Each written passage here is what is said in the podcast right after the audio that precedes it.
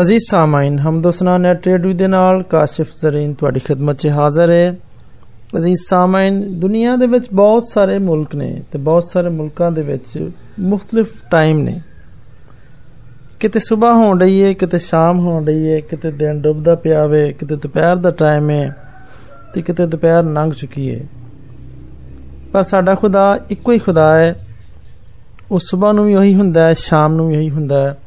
ਬਲਕਿ ਖੁਦਾ ਦਾ ਪਾਕ ਕਲਾਮ ਬਿਆਨ ਕਰਦਾ ਹੈ ਕਿ ਵੇਖੋ, ਹੁਣ ਤੋਂ ਲੈ ਕੇ ਤੇ ਹਰ ਜ਼ਮਾਨੇ ਤੱਕ ਖੁਦਾਵੰਦ ਯਕਸਾ ਖੁਦਾ ਹੈ। ਤੇ ਖੁਦਾ ਨੇ ਸਾਨੂੰ ਆਜ਼ਾਦ ਰਹਿਣ ਦੇ ਲਈ ਆਜ਼ਾਦ ਕੀਤਾ ਹੈ।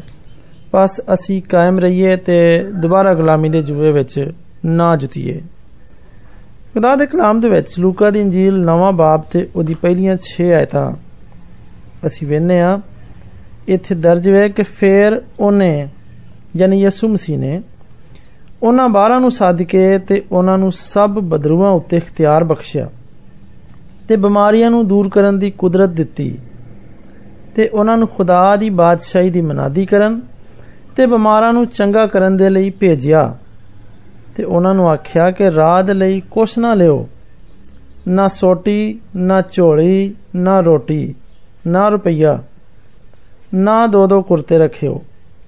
ਜਿਸ ਘਰ ਵਿੱਚ ਦਾਖਲ ਹੋਵੋ, ਉੱਥੇ ਹੀ ਰਹਿਣਾ ਤੇ ਉੱਥੋਂ ਹੀ ਰਵਾਨਾ ਹੋਣਾ।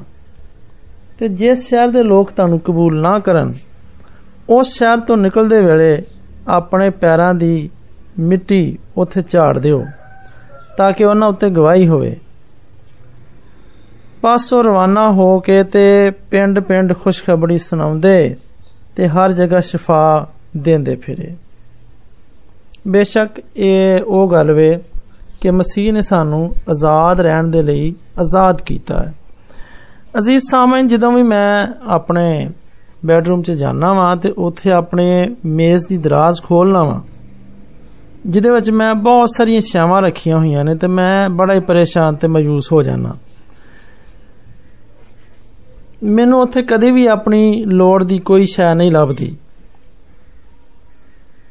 ਇਸ ਲਈ ਕਿ ਇਸ ਦਰਾਜ਼ ਦੀ ਬੇਤਰਤੀਬੀ ਮੇਰੇ ਲਈ ਨਕਾਬਲੇ ਬਰਦਾਸ਼ਤ ਹੁੰਦੀ ਜਾਣ ਰਹੀ ਹੈ। ਬਹੁਤ ਸਾਰੀ ਛਾਵਾਂ ਨਾਲ ਤੇ ਖਿਲ ਰਹੀਆਂ ਪਈਆਂ ਨੇ। ਆਖਰਕਾਰ ਇੱਕ ਦਿਨ ਮੈਂ ਫੈਸਲਾ ਕੀਤਾ ਕਿ ਮੈਂ ਇਸ ਦਰਾਜ਼ ਦੀ ਸਫ਼ਾਈ ਕਰਾਂਗਾ। ਸਫ਼ਾਈ ਦੇ ਦੌਰਾਨ ਮੈਨੂੰ ਅੰਦਾਜ਼ਾ ਹੋਇਆ ਕਿ ਮੈਂ ਇਸ ਦਰਾਜ਼ ਦੇ ਅੰਦਰ ਬਹੁਤ ਸਾਰੀਆਂ ਗੈਰ ਜ਼ਰੂਰੀ ਛਾਵਾਂ ਜਮ੍ਹਾਂ ਕਰ ਰੱਖੀਆਂ ਨੇ। ਕੁਝ ਇਸ ਲਈ ਰੱਖੀਆਂ ਨੇ ਕਿ ਮੈਨੂੰ ਉਹਨਾਂ ਦੀ ਲੋੜ ਪੈ ਸਕਦੀ ਹੈ। ਜਾਂ ਫਿਰ ਇਸ ਲਈ ਕਿ ਉਹਨਾਂ ਨੂੰ ਸੁੱਟਣ ਤੇ ਮੇਰਾ ਦਿਲ ਤਿਆਰ ਨਹੀਂ। ਇਸ ਲਈ ਮੈਨੂੰ ਸਮਝ ਨਹੀਂ ਆਉਂਦੀ ਕਿ ਮੈਂ ਇਹਨਾਂ ਦਾ ਕੀ ਕਰਾਂ।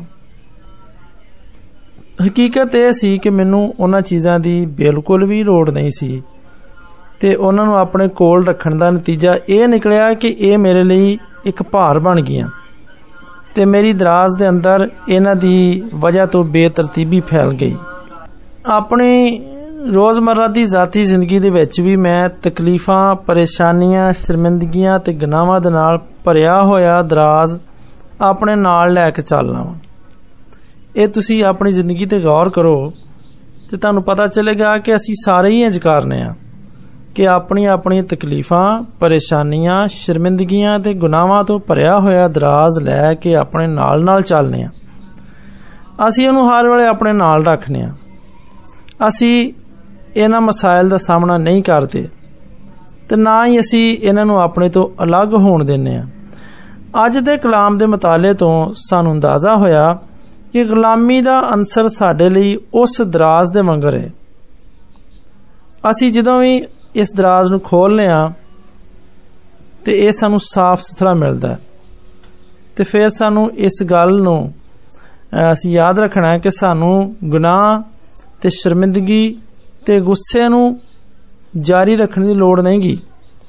ਕਿਉਂਕਿ ਯਿਸੂ ਮਸੀਹ ਦੇ ਨਾਲ ਜ਼ਿੰਦਗੀ ਗੁਜ਼ਾਰਨ ਦੀ ਵਜ੍ਹਾ ਤੋਂ ਅਸੀਂ ਇਹਨਾਂ ਚੀਜ਼ਾਂ ਤੋਂ ਆਜ਼ਾਦ ਹੋ ਗਏ ਹਾਂ।